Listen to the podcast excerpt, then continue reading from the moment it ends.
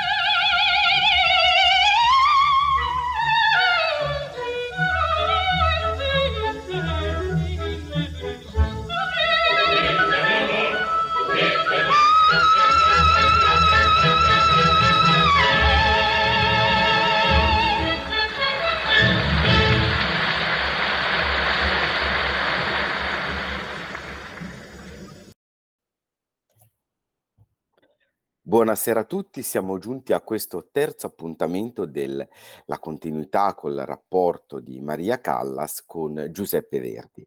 E ancora con noi, accanto alla professoressa Luisella Franchini, il professor Piero Mioli, che evidentemente con eh, l'affabilità e l'amicizia che lo contraddistingue proprio vuole parlare di questo rapporto fondamentale tra questa grandissima cantante e uno dei nostri massimi, ehm, compositori.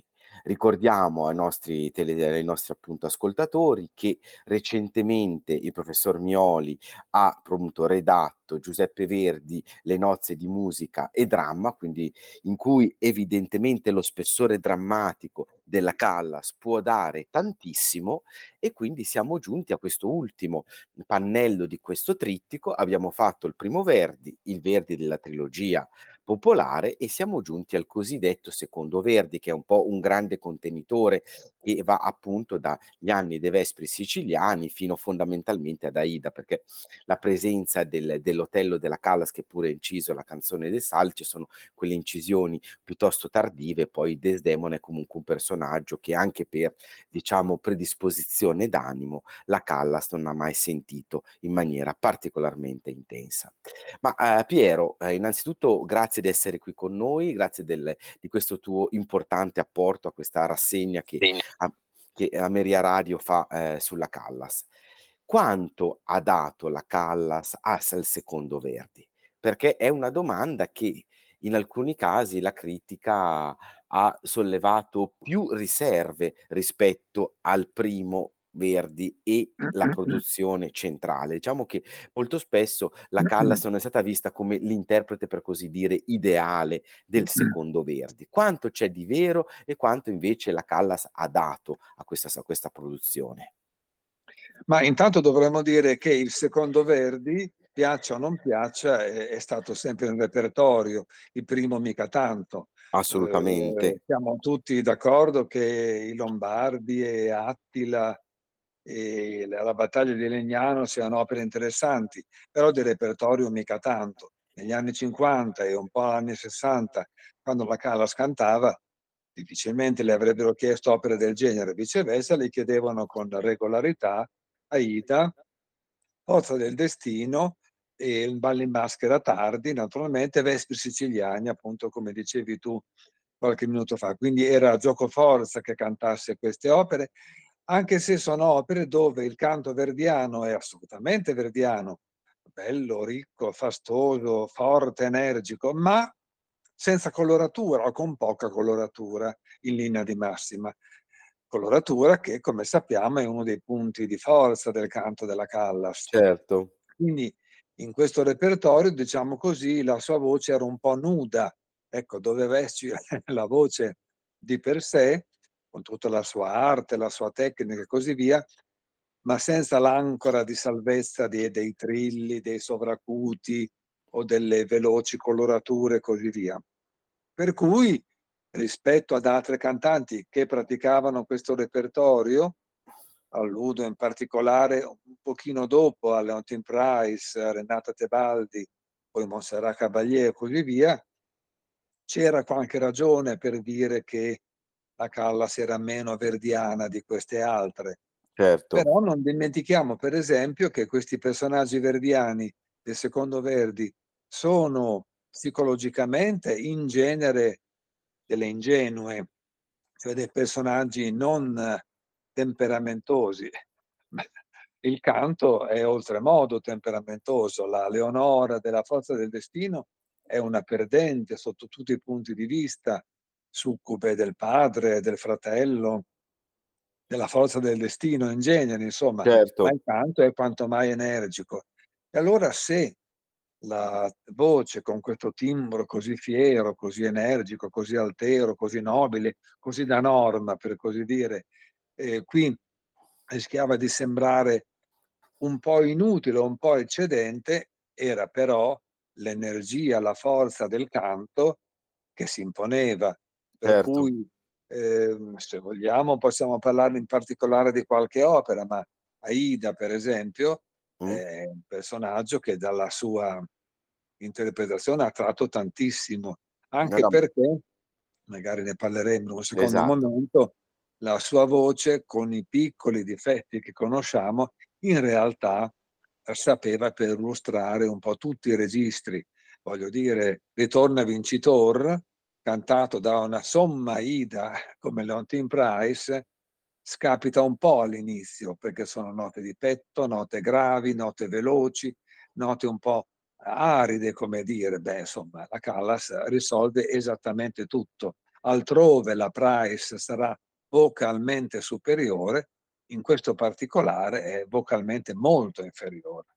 Certo, ma il discorso nostro era proprio in generale, tu hai inquadrato benissimo la cer questione. Infatti il primo ascolto che abbiamo avuto in punto incontro sigla è l sia a livello cronologico, e ci sono anche delle aide eccetera, però l'incontro con cui abbiamo aperto è appunto il bolero dei Vespri Siciliani, dell'edizione a a dal vivo proprio di Firenze, ehm, di Certo. Erich Kleiber, che poi sarà poi anche il suo reale debutto alla Scala dopo appunto una una recita di Aida, ma diciamo il debutto in grande stile appunto è il 7 dicembre con i Vespri Siciliani, è proprio il bolero che mantiene quella matrice belcantistica, diventa uno delle grandi carte vincenti della Callas, quindi Esatto. sicuramente Ecco, ma, ehm, per esempio Luisella, ehm, noi abbiamo visto adesso la prima parte appunto che, ehm, affronteremo adesso, che è, ehm, la parte legata al all'incontro con Elena dei Vespri Siciliani e con,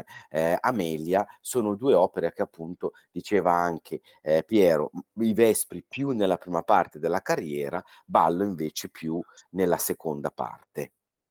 Allora, ehm, i Vespri, ehm, segnano il debutto della Callas al Maggio Musicale Fiorentino, era il 26 luglio del '51. Lei era già stata a Firenze con la Norma e con la Traviata. Mhmm, tra l'altro erano gli anni di Francesco Siciliani, direttore artistico del Maggio Musicale Fiorentino, e degli 8 ruoli interpretati a Firenze, 6 sono dei debutti e di questi 6 debutti 3 sono col maestro Tullio Serafin. E poi abbiamo anche 2 opere che lei canterà solo una volta, che sono l'Orfeo, l'Euridice e l'Armida. Ehm, per quel che e qui siamo nel '51, per quel che riguarda il ballo in maschera, noi abbiamo, ehm, l'incisione della EMI del 1956, ehm, del settembre del cesa 56 con l'orchestra del Teatro alla Scala, il direttore Antonino Votto, ed è una bellissima incisione con Giuseppe Di Stefano, con Tito Gobbi e con la Fedora Barbieri.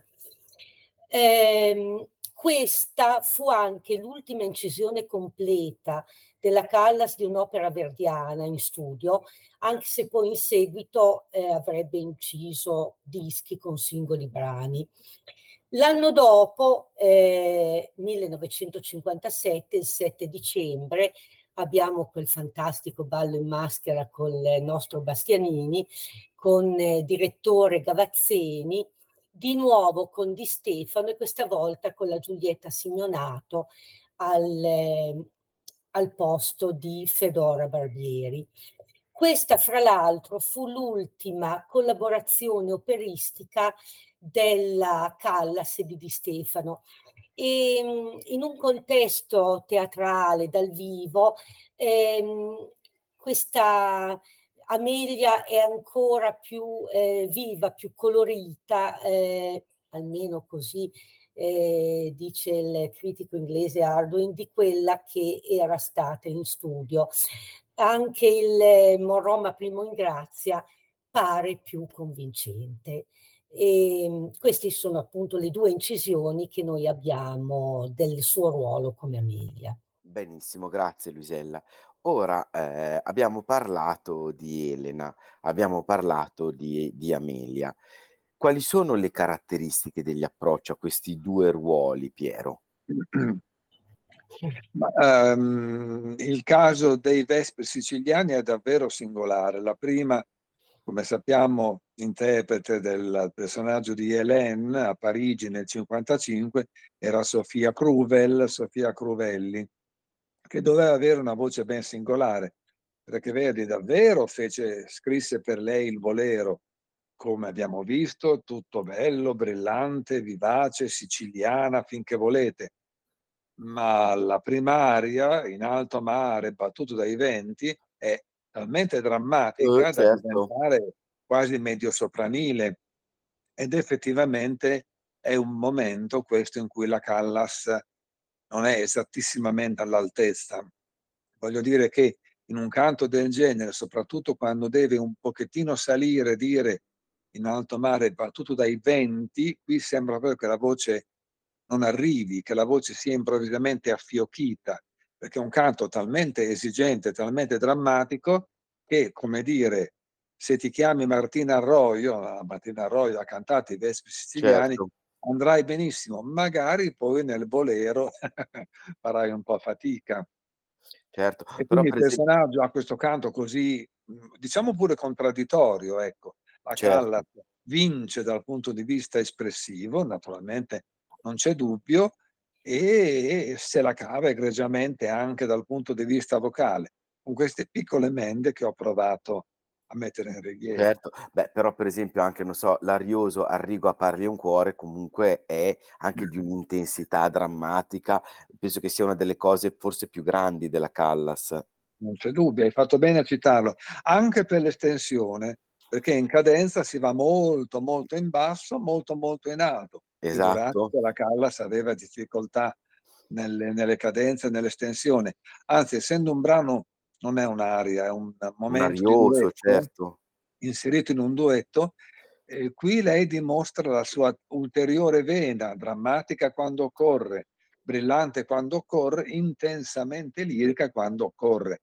Non è vero che la Callas era solo grinta o solo sovracuti, aveva un tale genio espressivo che anche nel lirismo puro era vittoriosa. Assolutamente. Ma io infatti devo dire che per esempio del ballo in maschera, per passare all'altro ruolo, una delle parti secondo me più convincenti è proprio una parte che molto spesso viene quasi, diciamo, non è la pagina che viene immediatamente in mente tra, tra l'orrido campo, per esempio, e il Morrò, ma per il terzetto con, con Ulrica e, e, Riccardo, secondo me c'è, un'incis- c'è proprio il, um, un'incisività della Callas drammatica che è uno dei miei momenti preferiti della sua Amelia, più, più che magari l'appuntamento con la grande aria. Ecco, non so, non so cosa, cosa pensi di questa idea. Ma credo che sia un'idea giusta anche perché la Callas, come ogni grandissimo cantante, certo, nel momento dell'aria dava il meglio di se stessa, ma non trascurava assolutamente nulla. Conosciamo cantanti che si sono prodigati, anche maschi, prodigati nell'aria, tornando per bene la melodia, poi magari tirando via altrove. La Cavalier, per esempio, era capacissima di cantare dei cantabili immacolati e di tirare via con le cabalette. Certo, assolutamente. Anche un, un aspetto professionale, professionistico. La Callas provava e riusciva a cantare meglio che poteva tutto, quindi anche un recitativo un po' isolato e anche un terzetto certo. che, che, è molto molto singolare effettivamente, anche solo come organico, contralto, soprano, tenore. Il tenore è nascosto, fra l'altro, scenicamente non deve essere visto, quindi è un Sì, sì, sì, pezzo di sì. bravura per mille ragioni. Assolutamente. Allora, ora noi diamo l'ascolto del L'orrido campo, sempre appunto dell'incisione che parlavamo prima con con Luisella del 7 dicembre del del 57, in cui una volta tanto vorrei parlare anche di Gavazzeni che ha fatto anche un'ottima direzione, quindi penso che sia giusto ricordare anche la direzione di questo 7 dicembre con il maestro Gavazzeni. Quindi veramente buon ascolto, ecco l'orrido campo di Maria Callas, ma appunto 7 dicembre 57, complessi della Scala sotto la direzione di Gianandrea Gavazzeni.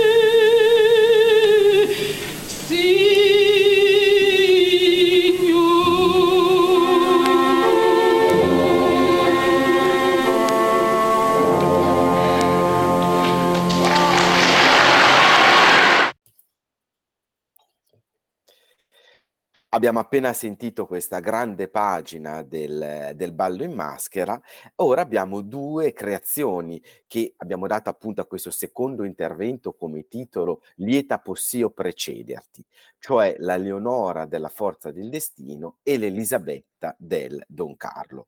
Sono due creazioni abbastanza particolari perché, Luisella, sono state eseguite dalla Callas in teatro, poche volte ma sono state eseguite, però noi abbiamo soltanto le incisioni in studio. Qual è un po' la panoramica di queste incisioni?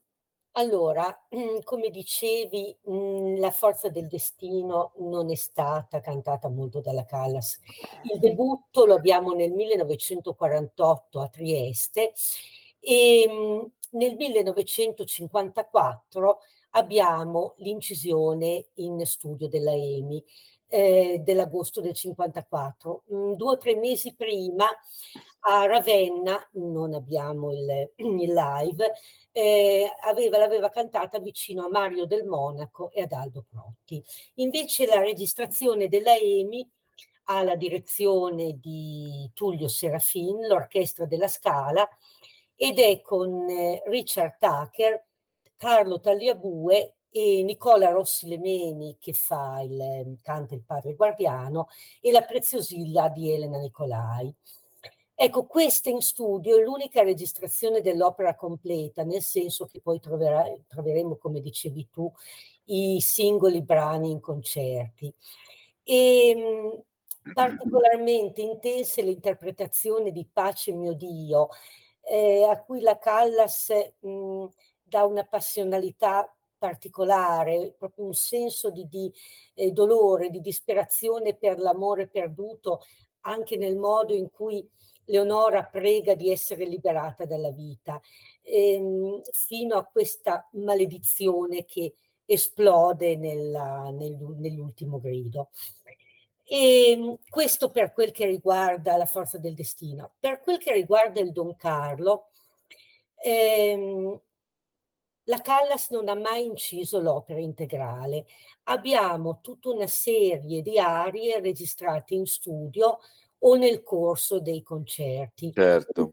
Abbiamo il Tu che le vanità con Rescigno della EMI del 1958, poi una serie appunto eh, di, di concerti. concerti, una se vogliamo anche particolare perché a Londra nel maggio del 61, accompagnata al pianoforte, non con l'orchestra. Ecco, una cosa che volevo segnalare è che oltre a tutte le validità, ehm, la Callas ha registrato anche il eh, Odon Fatale, cioè l'aria della principessa Eboli e c'è una, una particolarmente interessante di un concerto ad Amburgo, la Music Hall del 62 diretto da Georges Prêtre, ehm, che è stato, lo troviamo su YouTube, ripreso e trasmesso dalla televisione ed è particolarmente intenso, particolarmente affascinante questo Don Fatale. E ultima cosa, abbiamo ancora un'incisione, questa di nuovo in studio con Rescigno del 64, invece di Non piangere mia compagna. Quindi certo. eh, ritroviamo non solo Tu che le vanità, ma anche altre interpretazioni, quindi non solo Elisabetta, ma appunto anche Eboli.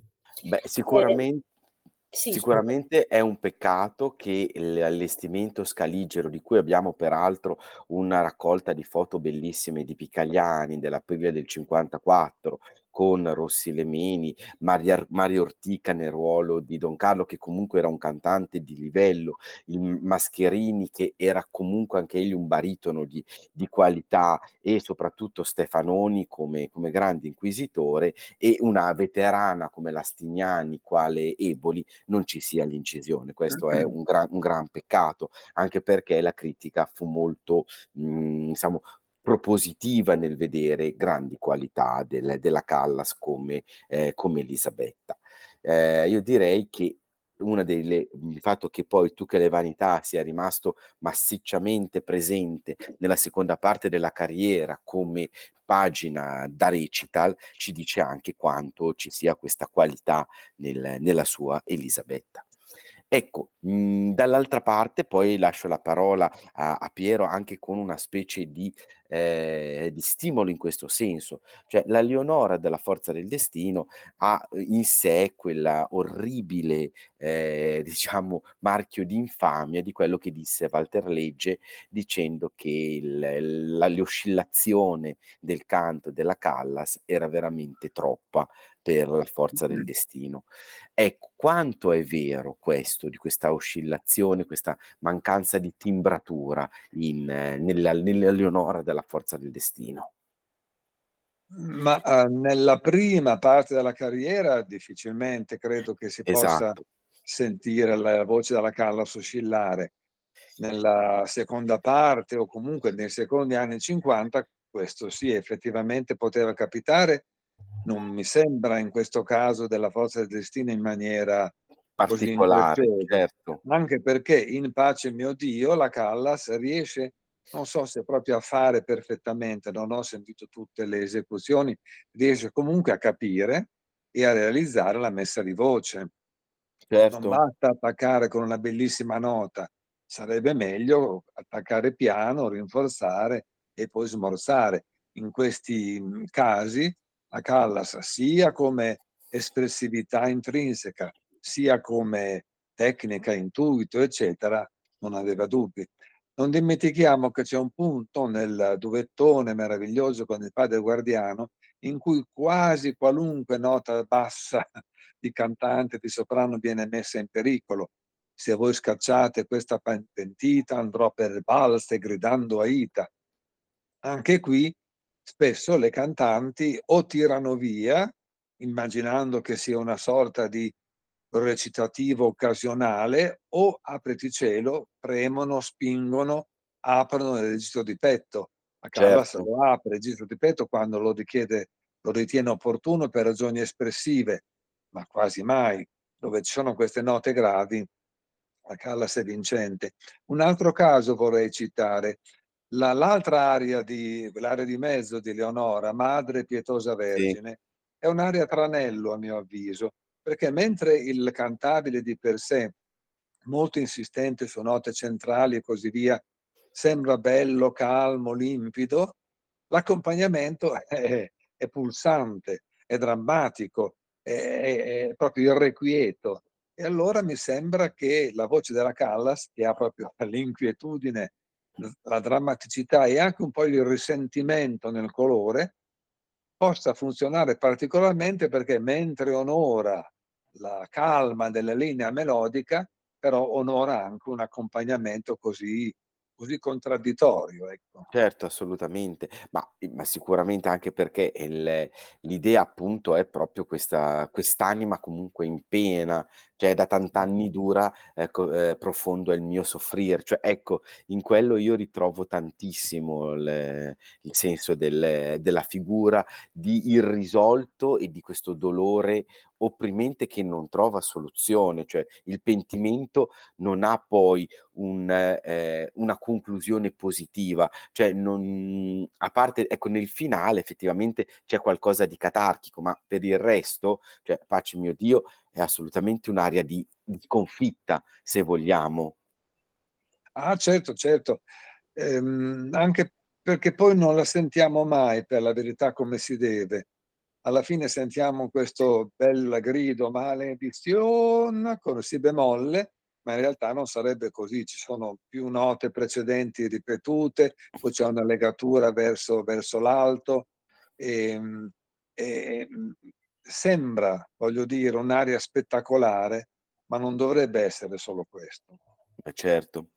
Ma invece per quanto riguarda il il Don Carlo è un pochino più difficile parlarne perché fondamentalmente al di là dell'incisione appunto del del Don fatale della Eboli, abbiamo tanti, ehm, Tu che le vanità, alcuni anche di di altissimo altissimo livello. Noi adesso sentiremo appunto quello della EMI del '68 con con Rescigno che sicuramente è un'esecuzione di di livello, Mhmm, ma abbiamo insomma, non abbiamo l'idea di quello che poteva essere appunto un un un duetto con con Don Carlo, oppure tutta la parte che secondo me sarebbe stato intensissimo, tutta l lo scontro con ehm, con Filippo, le mhmm, il quartetto con con la Eboli, cioè anche quando esce veramente anche il carattere di ehm, di Elisabetta.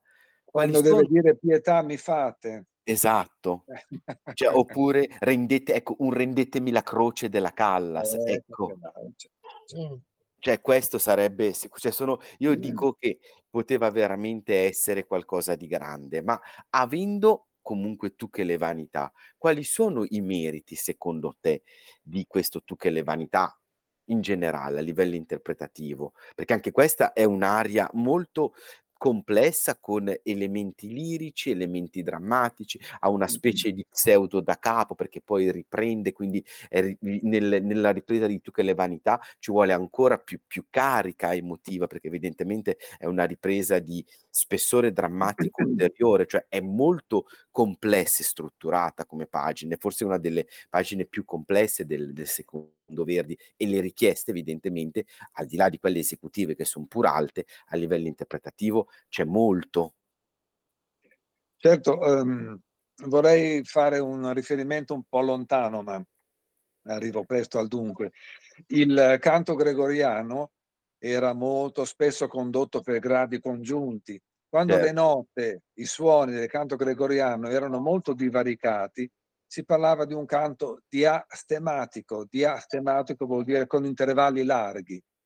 Ora la voce della Callas, che aveva qualche difficoltà nelle note troppo ravvicinate, nelle note consecutive, per esempio penso a "Te non volerli vittime", per esempio, quando c'è da ripetere la stessa nota fa un po' fatica a mantenere il timbro, a mantenere l'intensità, eccetera, eccetera. Ora Tu che le vanità è un'aria meravigliosamente diastematica, acuti e gravi, acuti e gravi, salti incredibili e allora lì lei è regina. Certo. Dove non fa fatica è proprio in questo sbalzo continuo, senza contare l'altro fatto fondamentale, quello che fa sì che altre Elisabette, io personalmente non le ami particolarmente, la regalità. La regalità della Callas è assolutamente indiscussa, sentiamo a volte delle Elisabette che cantano bene, molto bene, ma sempre con qualche sfumatura diciamo pucciniana, Esatto, è di altra di altra mentalità. Beh, come regalità non ha dubbi, Sì, allora diciamo per intenderci che tante volte compare un po' Mimì, compare un po' Susanna dietro a questa Elisabetta. Eh, vu vuoi che faccia un nome? Io io sai com'è? Sono sono nomi che io non che nominar non oso, ecco. Beh, Mirella Freni canta egregiamente Don Carlos, lo canta bene, bene, bene. In Tu che le vanità ci sono degli acuti che galleggiano sul fiato in una maniera mirabile, mirabile, però lo spessore non è esattamente quello di Elisabetta. E poi appunto la regalità, che Sì, mi sì, sembra che manchi. È una Elisabetta un po' troppo buona, come dire, quando deve dire, ehm: "Compi l'opera, Svenar, corre il padre", e lì non basta cantar bene, ecco, ci vuole quella grinta. Ma non solo Mirella Freni, anche anche altre, insomma, la Tebaldi canta benissimo, ehm, Tu che le vanità, anche se è un'incisione piuttosto Tardiva, tarda. certo, certo. Però per esempio il b grande pregio della Tebaldi è quello per cui può fare la nota grave più rotonda, più di petto, più possente, ma il timbro è immacolato. La voce è esattamente quella di timbro dalla nota più grave alla nota più acuta, cosa che non si può dire della Callas, per Ma ma esempio. ma Ma ma mi risulta che allora, negli anni '50, forse anche adesso, in particolare allora, da parte degli impresari, dei direttori d'orchestra, ci fossero delle piccole pregiudiziali. Come dire: se c'è da cantare La forza del destino, preferibilmente chiamiamo la la Tebaldi. Se c'è da cantare, ehm, Don Carlos, chiamiamo Antonetta Stella. Antonetta Ecco. Stella ha inciso 2 volte in Don Carlos, bene, naturalmente molto, molto bene, entrambe le volte con Christoph, quindi Apriti cielo, magnifico, però ecco, non, non comparve l'idea di sottrarre un'Elisabetta alla stella e darla alla Callas, magari sottrarre un ballo o una forza o una ida alla Callas e e dare alla stella. No, no, ma infatti moltissimo. Era, era, quello che infatti appunto io stavo giustamente pensando a anche evidentemente anche perché soltanto a livello numerico sicuramente la stella va nominata come Elisabetta perché si è ritagliata veramente un, un ruolo storico per lei perché tra gli anni 50 e gli anni 60 era veramente l'Elisabetta di riferimento, questo gli va assolutamente, assolutamente riconosciuto. Ora, come dicevamo, appunto, dal, da questo celeberrimo recital con Nicola Recinio della EMI del 68, Tu che le veantà. Buon ascolto e poi passeremo all'ultimo tassello di questo grande politico verdiano e callassiano.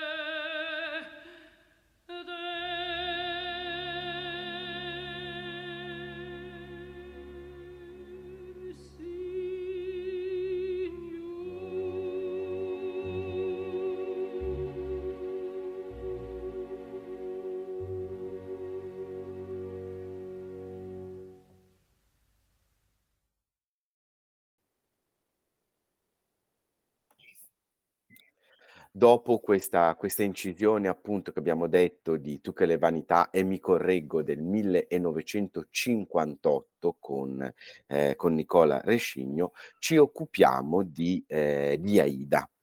Aida, cara Luisella, è un'opera che la Callas affronta con un certo tipo di continuità all'inizio di carriera, tra l'altro è anche l'opera del suo debutto Scaligero, per approdare poi all'incisione in studio, chiamiamola quella ufficiale, nel 55. Mh. Allora, in questa, ehm, abbiamo molte testimonianze, ehm, a differenza magari de come dicevamo prima della Forza del destino.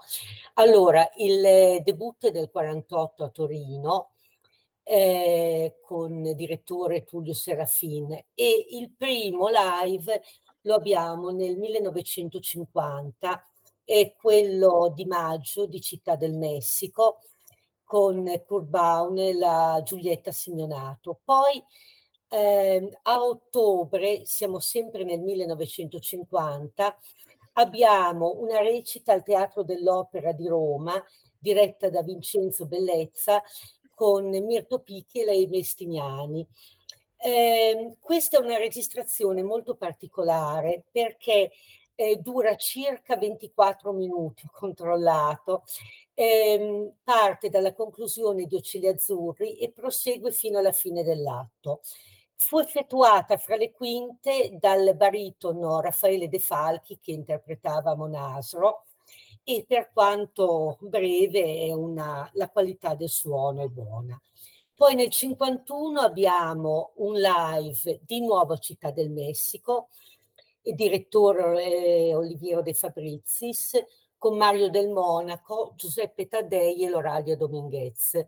Questa recita è ancora migliore di quella dell'anno precedente, è ancora più intensa, più luminosa la voce della Callas ed è maggiore la sintonia che ha con la direzione di De Fabrizis, piuttosto rispetto a quella che aveva avuto con eh, Guido Picco l'anno prima. Poi abbiamo il live di Londra del Covent Garden, il direttore era Sir John Barbirolli e ehm, anche qui c'è una particolarità perché per molto tempo si è ritenuto che soltanto il terzo atto di questa Ida fosse stato trasmesso alla radio. Invece nel 94 è stato ritrovato il nastro dell'intera opera e chiaramente questo fu un avvenimento eh, sia mh, per l'orchestra del Covent Garden, il direttore, sia appunto per la Ida della Callas. E arriviamo infine alla incisione in studio della EMI. Siamo nel 1955 l'orchestra del Teatro La Scala, direttore Tullio Serafin, e mm, abbiamo eh, Richard Tucker, Fedora Barbieri e Tito Gobbi, ehm, con eh, quel bellissimo duetto eh, che mh, sentiremo anche questa sera, appunto con la Monasro di Gobbi e la Ida della Callas. E viene cantata con una piena immedesimazione, un, frace, un eh, fraseggio intensissimo. E qui eh, c'è una, una, frase, un appunto che, di cui poi la spiegazione a te Valerio, del critico appunto della Callas che Ardwin che parla degli occhili azzurri di questa incisione, lo definisce un problema irrisolto. Problema irrisolto in che senso?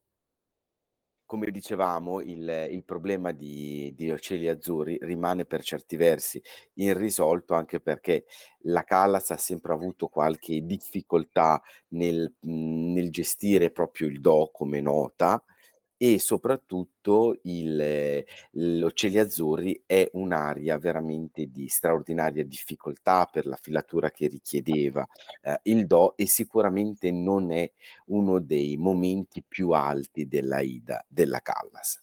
Sicuramente si evolve in maniera molto ricca la, ehm, la figurazione di Aida, noi abbiamo queste incisioni, soprattutto quelle cosiddette incisioni del Messico, in cui la Callas è più che mai il fenomeno vocale e eh, l'esaltazione è il, diciamo, il mi sovracuto interpolato alla fine del, della scena del, del trionfo ed è quindi un elemento, se vogliamo, un po' spettacolare, fortissimo, però non è magari perfettamente in bolla ancora il, il personaggio nella sua ricchezza, ma sicuramente delle incisioni, quella più, ehm, più qualitativamente alta è proprio quella del 55. Arduin evidenzia questo punto in cui dice che il problema del cieli azzurri è ancora irrisolto proprio per una, una caratteristica di limite tecnico, proprio che questo Do non è diciamo, del livello esecutivo di altre pagine. C'è però, e poi lascio la, la parola eh, a Piero che deve condensare un pochino tutti questi aspetti che abbiamo detto. Eh, Aida è l'opera in cui Verdi, diciamo, codifica quella che è la cosiddetta parola scenica, in una celeberrima eh, lettera con, con Ghislanzoni, parla proprio del fatto che eh, viene evidenziato questo, questo, questo punto di eh, come la parola abbia un valore fondamentale su cui poggia poi tutta la struttura drammatica della frase. E la Callas ha una sensibilità di fraseggiatrice eccezionale e soprattutto lo si vede molto in questo. E poi veramente cedo la parola a Piero, quando noi abbiamo parlato inizialmente proprio della Callas come interprete verdiana, ricordo che tu dicevi che il declamato proprio presente in questa pagina e proprio in O patria, patria, quanto mi costi, è un momento altissimo. In, in sintesi, quindi, con tutti gli aspetti che abbiamo messo in campo, che sono numerosi, da queste incisioni live messicane, fenomeno vocale, l'incisione del 55, i problemi che comunque rimangono irrisolti nei cieli azzurri, la parola scenica, la capacità della Callas di fraseggiare in maniera eccellente. In ultima analisi, questa Aida della Callas, quanto è attuale, quanto ha di validità ancora oggi? Ma io credo che, mhmm, difficilmente, come in questo caso, si possa parlare di adeguatezza timbrica. Mi sembra di dire una banalità, ma questa voce piuttosto scura, anzi molto scura, anche se non potentissima, diciamo così, ehm, mentre non riesce a darmi l'idea di una Violetta di per sé, di una Gilda, di una Leonora, per carità di una Mimì, come Aida, donna nera, donna di colore, Certo. mi sembra che funzioni benissimo. Ripeto, temo di dire una cosa banale, però una voce così scura mi dà più l'idea del personaggio, ehm, più più nero che celeste, insomma, ecco, è Certo, una cioè te lo te lo evoca subito dici in Me questa lo maniera. evoca veramente, certo. Poi c'è da dire un'altra cosa, e cioè che nel Trovatore e nel Don Carlos non ci sono netti scontri fra il soprano e il mezzosoprano. Nell'Aida c'è, ehm, fu la sorte dell'armia toi funesta. Certo. E allora Amneris è cattiva, è aggressiva, è bugiarda, ma la Callas, ehm, regge, non dico bene, ma regge strabene. Voglio dire, in questo duetto non ci vuole, al solito, solo il canto bello, buono e e verdiano e centrale e lirico, ma ci vuole anche la grinta di reggere a Certo. un tipo di mezzosoprano del genere. Poi si parla dell'Aida incisa. Io amo questa Aida incisa perché c'è Richard Tucker, che è uno dei miei tenori preferiti, e non so se possa piacere a tutti, credo che abbia che avesse anche un fraseggio un po' all'antica, ma mi capitò di vederlo direttamente, figurarsi, nel Ballo in Maschera a Firenze, vederlo e sentirlo, sarà stati il '70, non so, e verificai dal vivo, la Callas non c'era naturalmente, mhmm, la la la il valore di questo cantante, per cui un'Aida che mi piace più un un tenore che Certo. mi piace mi rendono l'opera particolarmente cara. Con, ehm, un altro fatto, e cioè che la recita messicana è un qualche cosa di sconvolgente. Lì la Callas veramente è una istriona, nel senso migliore del termine, è d'una fierezza, d'un'aggressività, d'una cattiveria, ehm, ehm, cattiveria operistica s'intende, superiore a quella dell'incisione. In genere la Callas nelle incisioni è più signorile, è più controllata, è meno animale da palcoscenico, è un interprete più della parola cesellata che non della grandissima frase. I nel nel in quella Aida regge con la quella potenza che è Mario del Monaco, ma anche con Taddei, altro cantante che ho sempre ammirato, ma d'una energia, d'una forza inaudita. Quindi duetti con Amneris, duetto con un Amonasolo di questo genere, mi fanno sembrare questa Aida davvero eccezionale, con un ultimo particolare, e cioè che quel famoso do non vedo perché debba essere risolto.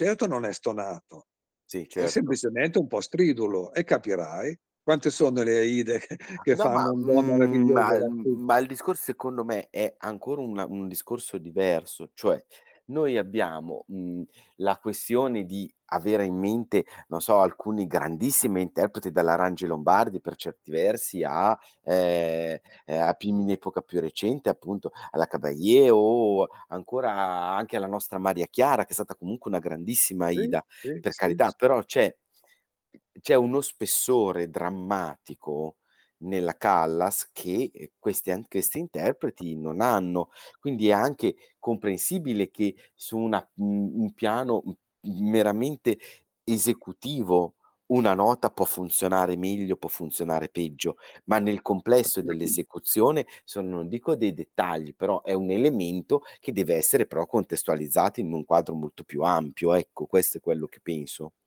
Certamente, ehm, tutti co sappiamo le prodezze della Caballé in "Ocelli azzurri" nel disco di Muti.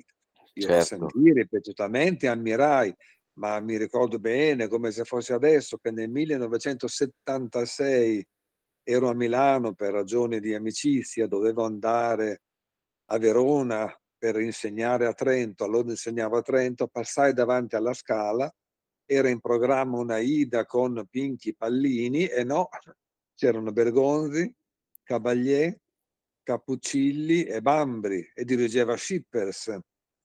E c'era la, le scene di Lilla dei Nobili. Sì. Mi fermai, ascoltai tutto e devo dire che lo cielo azzurro della Cavalier era ottimo, ma non in quella nota. Cioè dal vivo, occasionalmente, la Cavalier non prova neanche a fare quella nota meravigliosamente filata. Fece un do, né bello né brutto, e c'era, era intonato, eccetera. Quindi, non so, per avere un do perfetto dobbiamo immaginarci una Ida della Gruberova, forse, non so.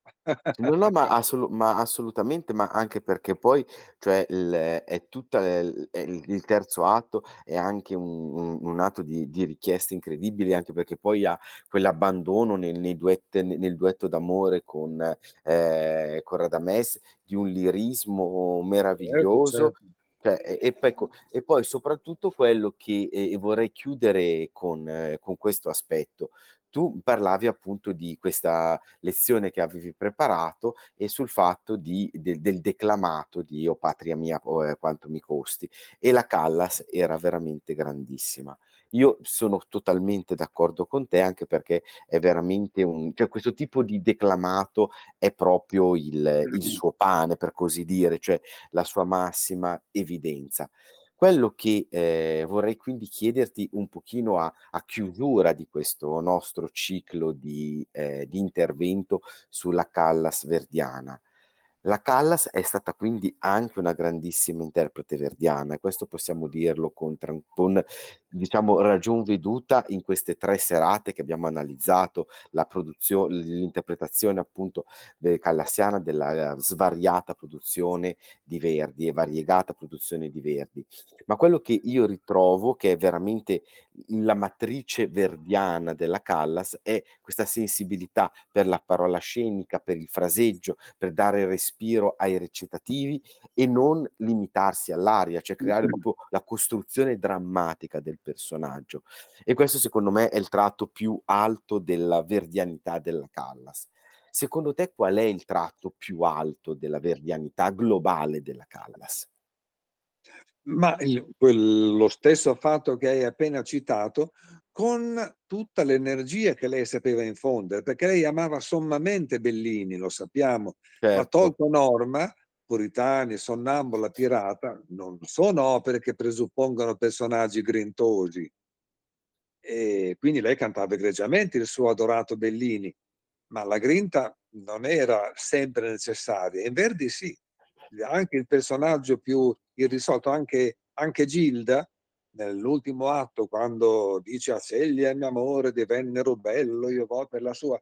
Qualunque personaggio verdiano ha un tale tasso di animosità e di forza che io oso dire solo lei ha saputo applicare a questo canto. Poi con altri difetti che conosciamo, Vabbè, dove certo. altre cantanti possono essere state superiori, ma veramente il canto verdiano ha questa animosità intrinseca, questa forza, questa veemenza che, che in lei è presente in sommo grado.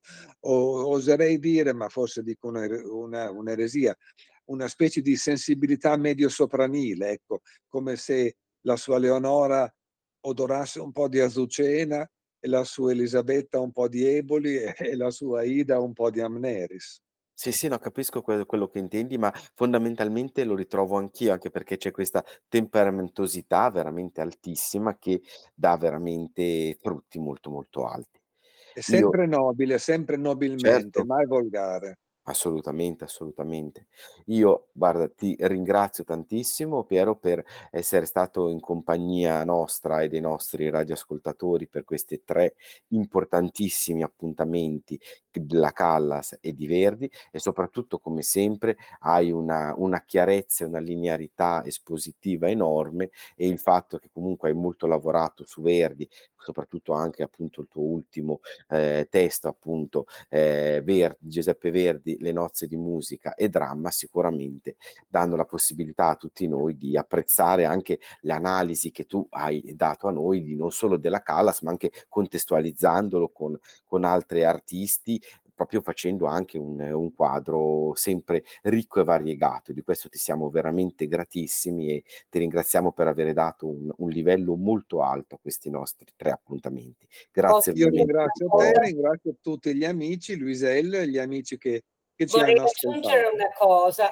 eh, a me dispiace che sia l'ultima delle nostre sere e vorrei chiedere a Piero Mioli se verrà ancora una volta in un'altra delle nostre trasmissioni su Maria Callas. Sceglie lui quella che preferisce. Ah, perché... ma dip- dipende dal duce, dal maestro. Lui duce, lui signore, lui maestro. Se tu esatto. riesci a persuadere Valerio ad accondiscendere a questa proposta. Ah, ma Valerio accondiscende. Ma no, ma io accondiscendo Esattamente. No, io a me farebbe veramente molto piacere perché tu sai, io ti ascolto sempre con grandissimo interesse e imparo sempre molto. Quindi Beh, troppo, molto buona, molto gentile, ma altrettanto. Io sto egregiamente con voi e tanti spunti mi arrivano eh, onde arricchire la, le, così, il mio basso continuo, diciamo così. Ottimo, ottimo. Allora ti aspettiamo poi ancora con noi. Grazie. Ah, bene, molto volentieri. Allora, grazie Luisella, grazie ancora Piero,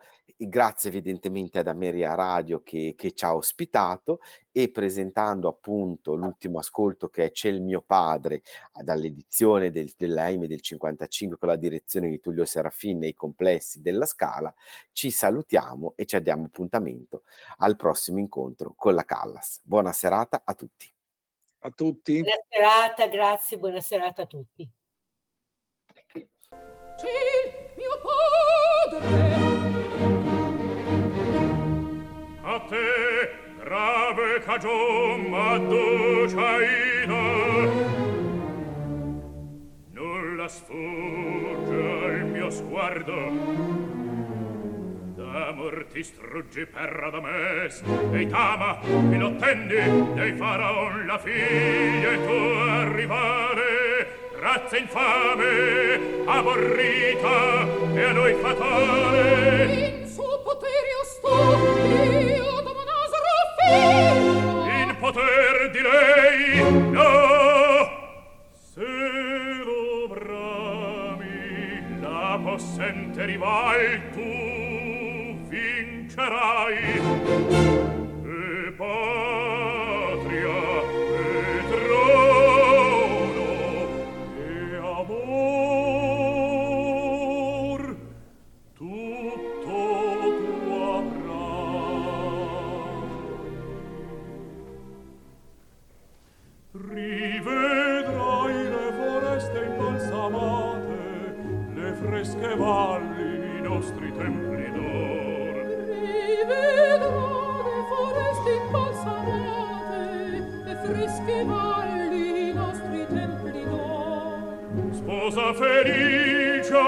amasti tam